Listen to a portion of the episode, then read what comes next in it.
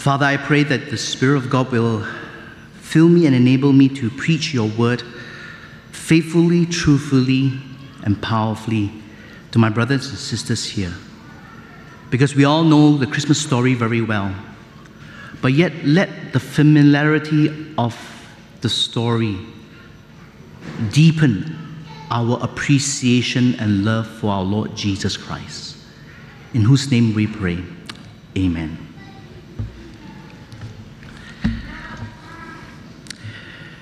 Now, I'm going to do things a little bit different. If you remember, last week I spoke about the Christmas narrative from the position of Joseph in Matthew chapter 1.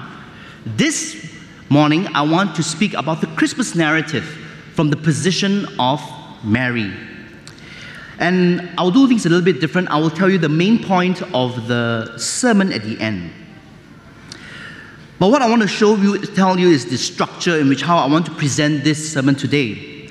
That the passage before us has three important truths that I believe that teaches us about the birth of the Lord Jesus Christ and its significance to us. The first one is about not fantasy but history. Not fantasy but history. The second point is about not by merit but by grace. Not by merit, but by grace. And the last is not impossible, but possible. Not impossible, but possible. If you were to, I'll tell you, I'll tell you in advance, uh, I have no slides again, so you have to listen. And if you have your Bibles, please open your Bibles to Luke chapter 1 or on your electronic devices. In Luke chapter 1, verses 1 to 4, we see a very, um, I would say, rare uh, time that we see a letter or a gospel whereby the author explains his purpose of writing and who is his audience. And if you were to study the book of Acts and also some of Paul's epistles or letters, you would discover that the writer of this is a man called Luke, who is a trained medical doctor and was a very close associate and co worker of the Apostle Paul. We, it is very, very likely that he's a Gentile, and based on his Greek writing, which is very polished, he is a very well educated. And so will be very familiar with Greco Roman culture and society.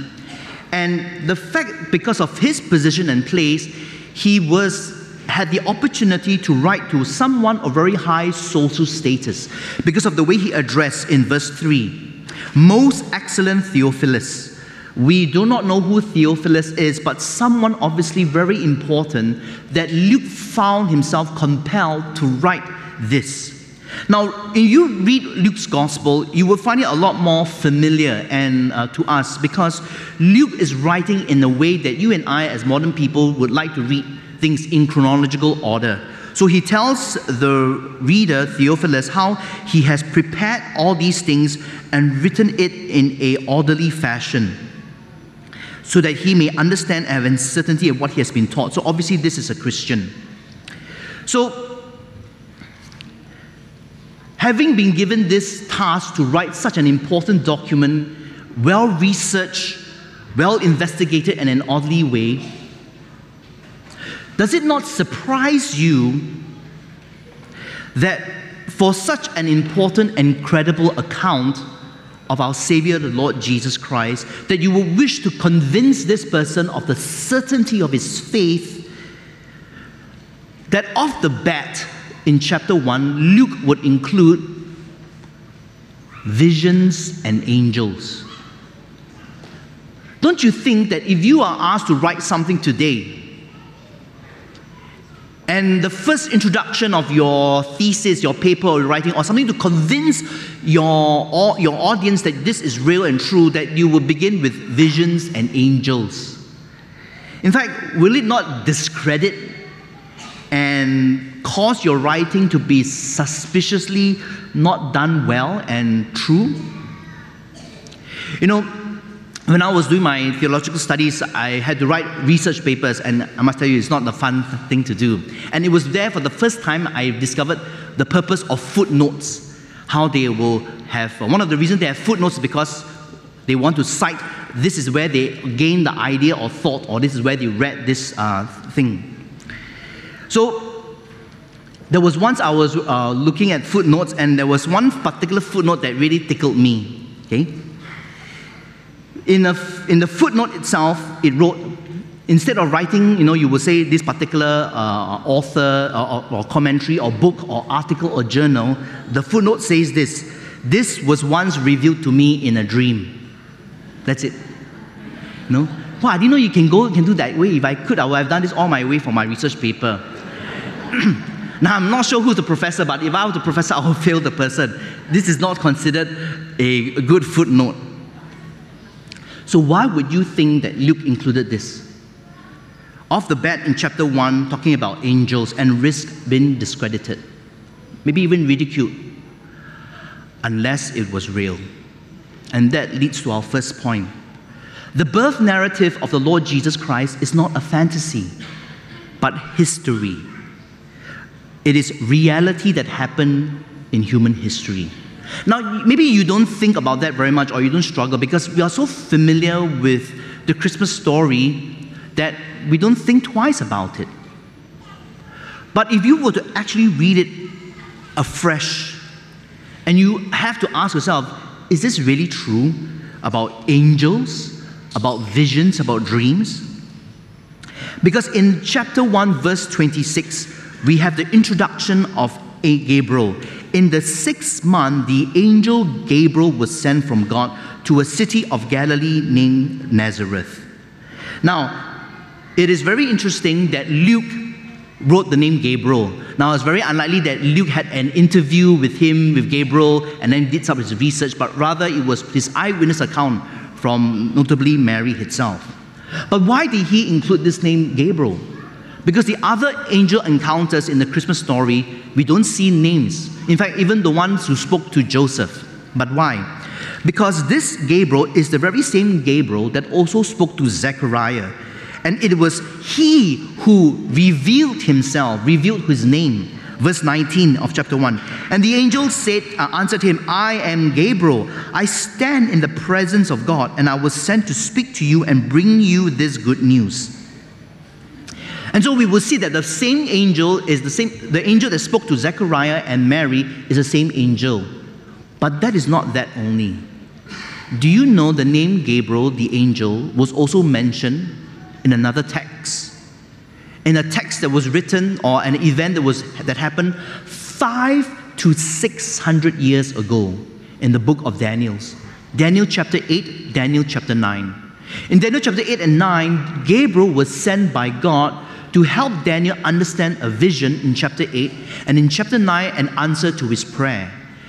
Which Luke is telling us this very angel that spoke to Zechariah and Mary is the very same angel that spoke six to five to six hundred years ago. Now, isn't this an incredulous thought that there are such things as angels? You see, why is this important? Because if you want to believe in the Christmas story, the birth narrative of our Savior Jesus Christ, you must also believe in the existence of angels. Because part of the birth narrative of Jesus, not only is it supernatural, but not natural, but supernatural, God used angels as his messengers as part of the story itself. Angels are real. Anybody met an angel recently? Unless that's your pickup line, you know, when you see your girlfriend. But uh, my angels are not made up. It's very easy to put angels in the same bucket with things like fairies, hobbits, elves, orcs, dwarfs. But sometimes my wife reminds me that I'm like a dwarf tough, hardy, and skilled. Why you laugh just now? You think because I'm short, is it? yeah, it's actually also I'm short also actually, yeah. so uh, do exist. The existence of angels tells us that even though these are created beings like us, they belong to another world and realm. Think for a moment. Do you believe in that there is another world and realm that is beyond this physical world? Have you ever wondered why, in a postmodern era like us today, that people are still paying big bucks to watch and be entertained by fantasy and make believes like Lord of the Rings, Dungeons and Dragons. Now, I mention these movies not because I approve of them, just telling you that these are fantasies. Chronicles of Narnia, Harry Potter, even the Marvel, Marvel, Marvel series, which I've stopped watching because I'm just too tired of it really. And for me, especially Star Wars. But Star Wars, the first trilogy, the classic one, not the, the other kind, okay? The one I don't believe. You know that when you watch these movies and shows, even though we know for sure that they are not real, yet how come we are able to accept the storyline and be so drawn and engaged by it into the idea of people meeting mythical creatures and beings, having supernatural powers. How in the movie, in the show, that we want the good to overcome the evil. And how we cannot accept that death is the final chapter of the story, the final end. There must, some, there, there must exist something called eternal. And why we always want our hero and heroine to win at the end of the day and even perform an act of sacrifice to save the lives of others that they love. Have you ever asked yourself why these things draw us so much? And these are not just sentiments of non religious people or people who deny the existence of God. These these are sentiments, or rather, these are sentiments of people who are also, who don't believe in God. Not just only for us religious people.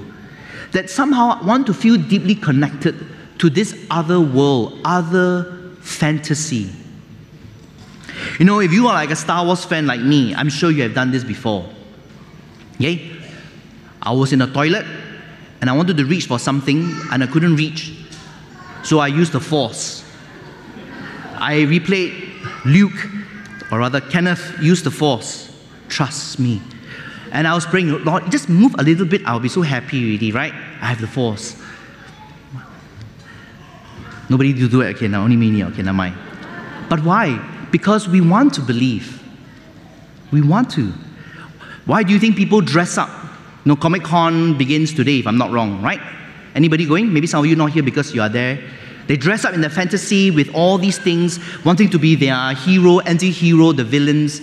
And they have all these costumes and uh, all these items. Why? Because we want to believe in that. We believe in that's a, that, that, that we want to play in this fantasy. J.R.R. Tolkien, who was the one who wrote the famous Lord of the Rings, said in his essay called On Fairy Stories that the reason why we are so drawn to fantasy and fairy tales it's because all these stories, and I would include all these things that we've been watching, are actually, in many ways, pointing us to a true story, a true reality, the gospel of the Lord Jesus Christ. That is why it connects with us. That is why the inner part in us feels that the plausibility, even though we know it is not real, there is a plausibility. That there is another world where creatures and beings come from, from another realm, where there are powers beyond what we know of today, where the eternal exists, where the good will finally triumph over evil. And there is a hero who ultimately sacrifices himself because of love to save those whom he loves. That's why it deeply resonates in all of us. C.S. Lewis, a very good friend of J.R.R. Tolkien, said this If we find ourselves with the desire that nothing in this world can satisfy, the most probable explanation is that we are made for another world. That is why this Christmas story is an opportunity for us to remember that it's not fantasy, it's not make believe, not legend or myth. It is really real. You know, in a, in a, in a place like Singapore, whereby being affluent, there are many things that are very accessible to us in terms of material goods, even experiences. And yet we are willing to pay for all these things because we want these things, and there's nothing wrong in that. But have you ever wondered how come, despite all these experiences and all these material gifts and goods, we still feel discontent? We still feel unsatisfied. And yet, somehow, the world of make believe draw us. If all that we have and needed in this world is really here, then we wouldn't look beyond this world. But the Christmas story is telling us that there is another world where angels exist and where one person comes from heaven onto earth. And so to believe in the birth of the Lord Jesus Christ is to believe in angels, the supernatural, to believe in another world that we are meant to be a part of, that you and I are meant to be. That the way that the life that we live today, though limited, is not all that it is. That we are meant for a greater world and realm that awaits us. And we should be excited about this. And I hope that this Christmas story, as you read it once again, will rejuvenate in you the hope that doesn't belong in this world but beyond in this world. That we are to believe in the divine and that to know that Jesus is not from this world, He came from another world. But the question is, how do you and I access to this world that is not part, this realm that is not a part of this world of ours? And this leads to the next point not by merit, but by grace. One of the ways to understand the birth narrative of the Gospel of Luke is to do a comparison of the differences that the author Luke writes about Zechariah, Elizabeth, and Mary. And he intentionally did that. And there are a number of things we can observe. Turn to your Bible in Luke chapter 1, verses 5, we begin. Look at how he introduces Zechariah. In the days of Herod, king of Judea, there was a priest. So we know he's a priest. His name is Zechariah, division of Abijah. And he had a wife from the daughters of Aaron, and her name was Elizabeth. So we know that even the wife is also part from a priestly line too.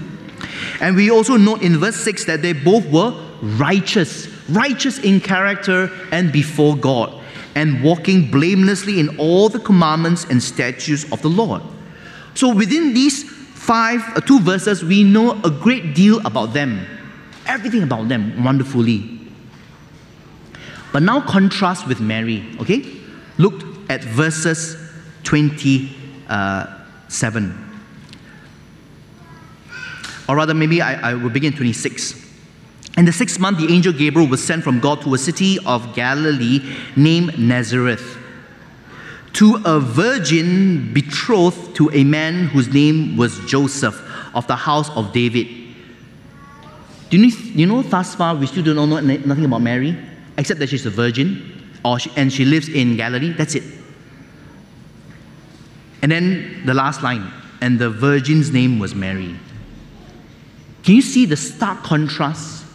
In quick introduction, um, uh, Zechariah was really introduced. And then later on, even Elizabeth's name was introduced. And then their character and all that. But we know nothing of Mary. The only thing we know that she lives in a place called Nazareth, which is absolutely obscure and unknown uh, city itself. She is a virgin, a young girl, also unknown about her and anything about her background. We only know we know more of her husband, Joseph, that he's from the house of David. And her name is Mary. That's it. Last part. Nothing remarkable about her. Nothing special. And yet, look at what the angel spoke to her. That how she is a woman of grace. Verse 28 Greetings, O favored one, the Lord is with you. Verse 30 Do not be afraid, Mary, for you have found favor with God. The key root word of idea of the, uh, of the word, O favored one, and you have found favor, is actually the word grace. And that's what the author intended. How Mary found grace in the eyes of God. Do you know what's the point here? Maybe before I say the point, to explain what grace is. Grace basically means that, in its simplest definition, is unmerited favor, meaning to say that you don't deserve it.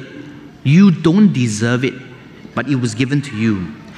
That you did nothing to receive the blessings and favor from God, which is, which is about Mary. She did nothing to deserve it. And it is an unfamiliar concept to us because, in, uh, because we hardly use it in our culture and society.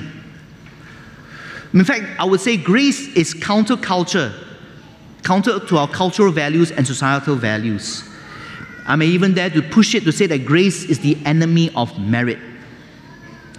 As I, um, as a pastor from America called Harry Ironside says this grace is the very opposite of merit. Grace is not only undeserved favor, but it is favor shown to the one who has deserved the very opposite. You see, in our society, what we celebrate is meritocracy. Wonderfully, is that we are not judged by our race, skin color, even family background, and even what we believe in. But we are fiercely, fiercely judged by our merits, what we have achieved, and what we have done to prove ourselves. So, when was the last time you received grace from someone, or I would add something? I mentioned before, but you know, because grace is so remote an experience that the last time that I received grace was when I entered into a car park, where I had a grace period of 10 minutes, right?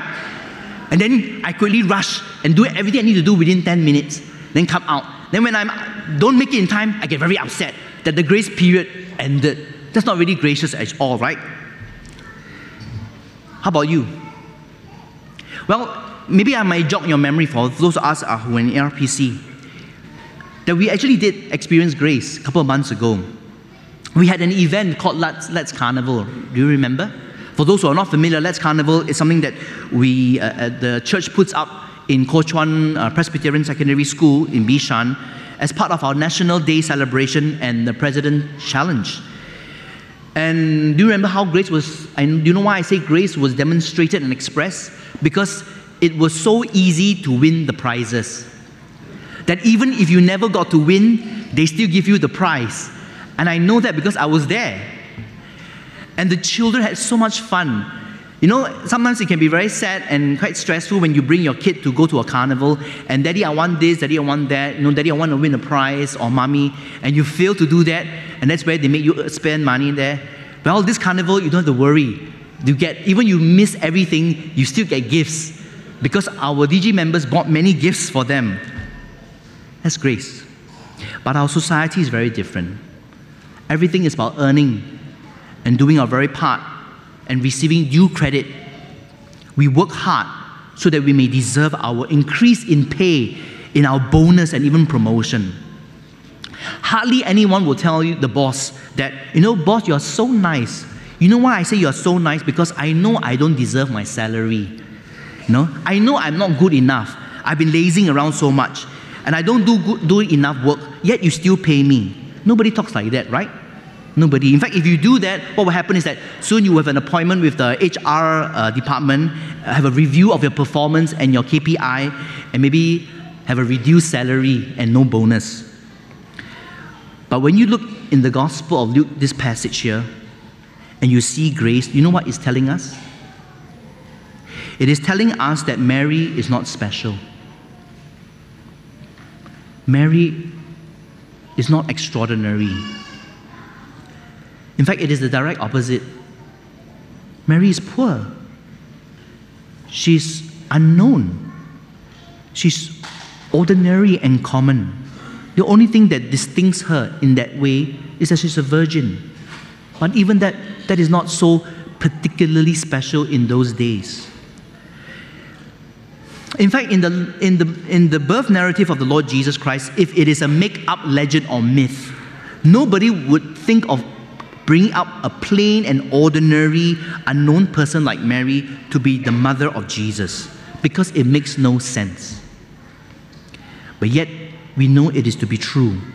But because, because she is unknown, she is so ordinary, she has done nothing unlike Zechariah and Elizabeth who walked before the witch, not, nothing mentioned about her. Because of that, she is the best candidate and recipient of the grace of God. Let me repeat that again. Because she is so normal, so ordinary, she is the best candidate and recipient of the grace of God and to be included in God's great plan of salvation of the world. You see, God is using her as an example, in fact, the very first person to know and to receive Jesus. That you don't have to be anyone special, do anything extraordinary or remarkable or outstanding to receive Jesus. But it begs the question why Mary can't earn this favor and be chosen by God? Why? Because the truth is, there is absolutely nothing that you and I, and even Mary included, could do to earn God's favor. In fact, to entertain this idea that we can earn God's favor would fall into three faulty ideas. Let me mention quickly, briefly. It will mean that we have this faulty idea that we are good enough to earn God's favor, that we are good enough. Secondly, we believe that God's standard is far lower than it is. That is why we can achieve it. We falsely believe in that. And the last one is we don't need God, I can do it myself. So, if we can't attain this, if we can't gain this eternal and infinite and valuable person called Jesus Christ, how are we to do so? Because of grace, it cannot be earned, it has to be given. You know, I've come across a website that was quite funny. It's called Spend Elon Musk Money. Have you come across that? It's quite funny, you know. The website I checked is there's a website, then they put the value of Elon Musk, $240 billion, and then they have a basket of items that you can click, click, click to see what you want to buy. From something as cheap as a coffee to something like a yacht, hotel, hospitals, uh, even uh, teams in hundreds of million dollars and billion dollars. So I was playing with it. You know what is so ridiculous? So ridiculous that despite buying a thousand planes, hundred over yachts, castles, buildings, he's still a billionaire, you know. It, it's so hard to finish spending $240 billion. So imagine me, you know, and I mean, just follow me this uh, cheeky idea. Let's say someone wants to give you something very, very expensive. Let's say in Singapore, someone is a billionaire, wants to give you a GCB. What's a GCB? Not good class bungalow. Wow, I can only see it. I never entered one before. Okay, if you be, if you have one, let me come in. Okay, never mind. Just joking. Okay, it costs a hundred over million dollars. What could you ever say or do to say that you deserve it? I, I will earn it. I, I, will work hard for it. I calculated, you know, even if you earn a six-figure salary, uh, you can never earn it. I mean, of course, it sounds ridiculous, which is the point of the illustration. For something as physical as this, we can't earn it. Why do you think we could ever earn a gift like the Lord Jesus Christ, the Son of God? The funny thing about things that are very precious to you, that are very important to you, is that the moment you are able to put a price on it, it automatically cheapens and devalues the thing. What I mean? So, my wife and my sons are very precious to me. But let's say someone proposed this, that they would like to buy them and ask for a number, any number, no limit. What should I say? You know, because they're my wife and my children, you know, I think they deserve a very high amount. Let's say I say a hundred million, maybe a billion dollars. Do you know what will happen? Immediately, when I'm able to quantify an amount, it will show that there is a fixed monetary value that I will be willing to sell my family. And even though it can be as high as a hundred, if a billion dollars, it still cheapens and devalues that relationship. Yet, today, nobody will consider doing that. I would rather die than to sell my family to anyone. And so let's look at the child that Mary is going to bear at this point of time, she doesn't know what it is. Look at chapter 1, verse 31. There are eight things that, that the Gabriel, angel Gabriel tells Mary about this child. One, you will conceive in your womb a son, and you will call his name Jesus, which tells us something, which his name means he saves. He will be great, will be called the Son of the Most High. Lord God will give him the throne of his father David, and he will reign over the house of Jacob forever. His kingdom there will be no end. Not only that, continue down to verse 35. The child to be born will be called Holy, the Son of God. Let me ask you this question What could Mary have done to contribute to this child? Nothing. Exactly. Nothing. There is nothing that Mary could contribute to the gift of this child. And the Lord knows. So now do you know why? That why God cannot accept your good works and merits. Do you know why? Because if He can accept your good works and merits, it will automatically devalue and cheapen His love and His relationship to His Son, Jesus Christ. To think that your works and however much you sacrifice to, to the Lord is of equal weight and worth to His Son, Jesus Christ. That's why He, he cannot. He cannot accept. Yet, the most amazing and beautiful thing that the eternal, the infinite, and the invaluable baby Jesus is still obtainable to us but only if it is given as a gift. Only as a gift. You see, for this to happen, is that the Son of the Most High, that we read in verse 32 and 34, has to become the most low, a baby in human flesh. That is why Christianity is not about receiving, and it's not about, it's not about earning, but about receiving. It is not about what can you do for God, but what God has done for you. It's not about you doing something because God knows that you cannot do the impossible, but God will now do for you. That's why the Christmas story is to remind us all over again it is about receiving a gift. And the gift that's something that you and I can never earn, which leads to the third point not impossible, but possible. Now, have you heard of the argument that if God can do the impossible, if He's so omnipotent, so He can create a rock so heavy that He can't lift? So they would argue in that way. And they say that if God can create such a rock that He can't lift, means that he's not really a God or omnipotent. Or if he cannot create such a rock, then he is also not God or omnipotent. And sometimes it is easy to think that they have got us cornered because we believe in a God who can do anything and who is omnipotent. But the truth is, they have not. You see, because these arguments have many false assumptions. For example, because God, who is omnipotent here, and the text here states very clearly in verse 35 for nothing will be impossible with God, that He can do the impossibility, it doesn't mean that God can do anything. And I'll give you, I'll give you a few things that God cannot do. Actually, many things. One, God cannot sin. So, does it diminish His value as God or His omnipotency? God cannot tempt and do evil. God cannot deny himself. God cannot do anything that is out of his own character and being.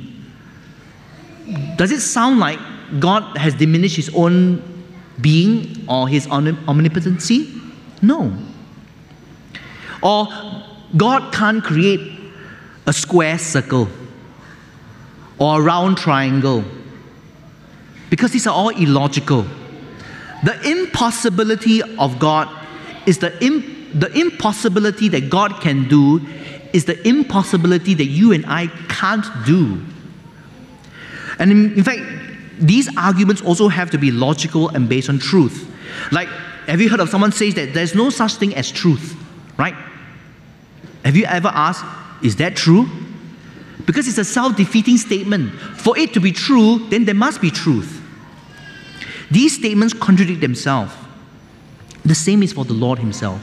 God is of the Im- can do the impossible because God is not limited by time, space, and matter, unlike us.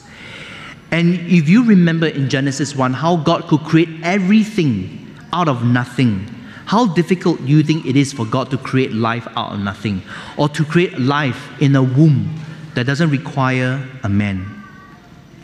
Now, if you look at the birth comparison, you would realize that how um, Mary herself was also wondering this question how can she be pregnant? Because she is a virgin. She has not known a man. And so the angel gabriel gives us the answer in verses um, 30 down after her question that this will be the work of the holy spirit. This will be from the power of the most high. And that she will be she and the child that will be to conceive will be holy.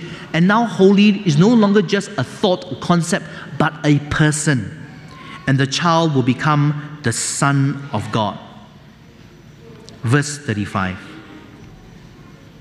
Now, to help her comprehend this and to be able to understand this, because this has never have been done before, the angel Gabriel directed her attention to Elizabeth.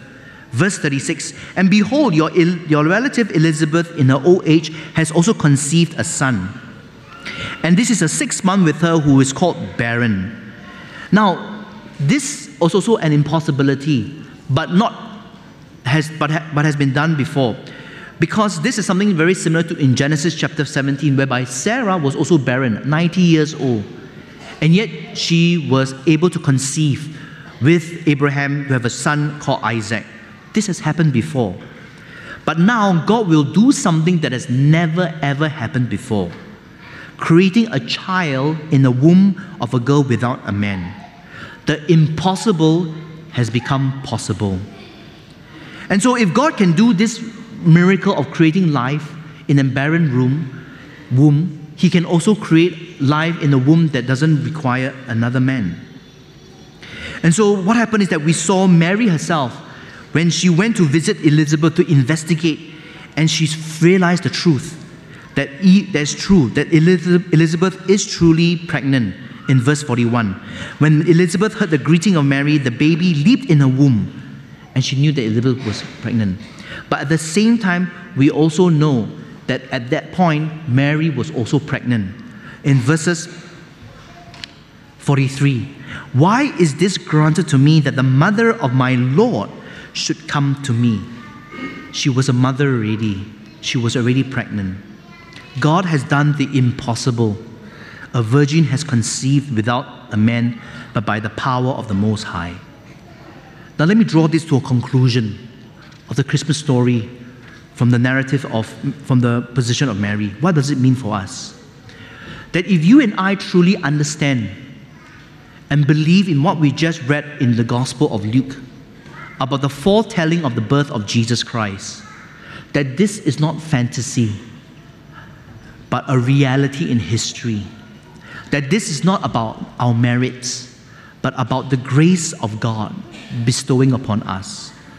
That this virgin birth is not impossible, but God made it possible.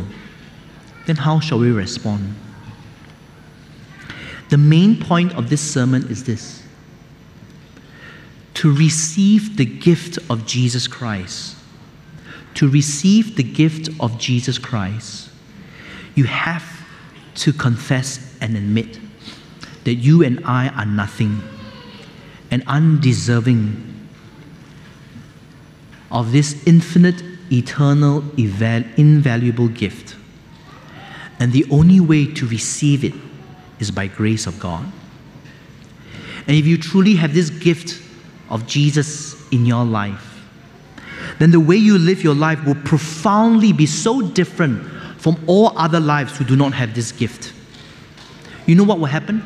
You will grow in humility. You will grow in service towards others. You would also grow in worship and praise of the Lord. Now, why do I say that? Because look at Mary. Look at her humility. Because she was humble, she dared to ask questions. She had faith, but she had humility to ask question. How will this be? Verse 34 Since I'm a virgin. She asked. And when even she didn't fully comprehend all that the significance of what Angel Gabriel said, because we don't see her response here, she still submitted and humbled herself to the Lord.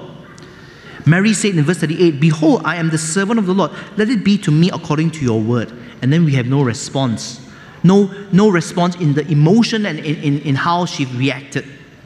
But she submitted herself. But yet, it also moved on to service, that she was prepared to serve the Lord, whatever the cost, because she called herself a bond servant.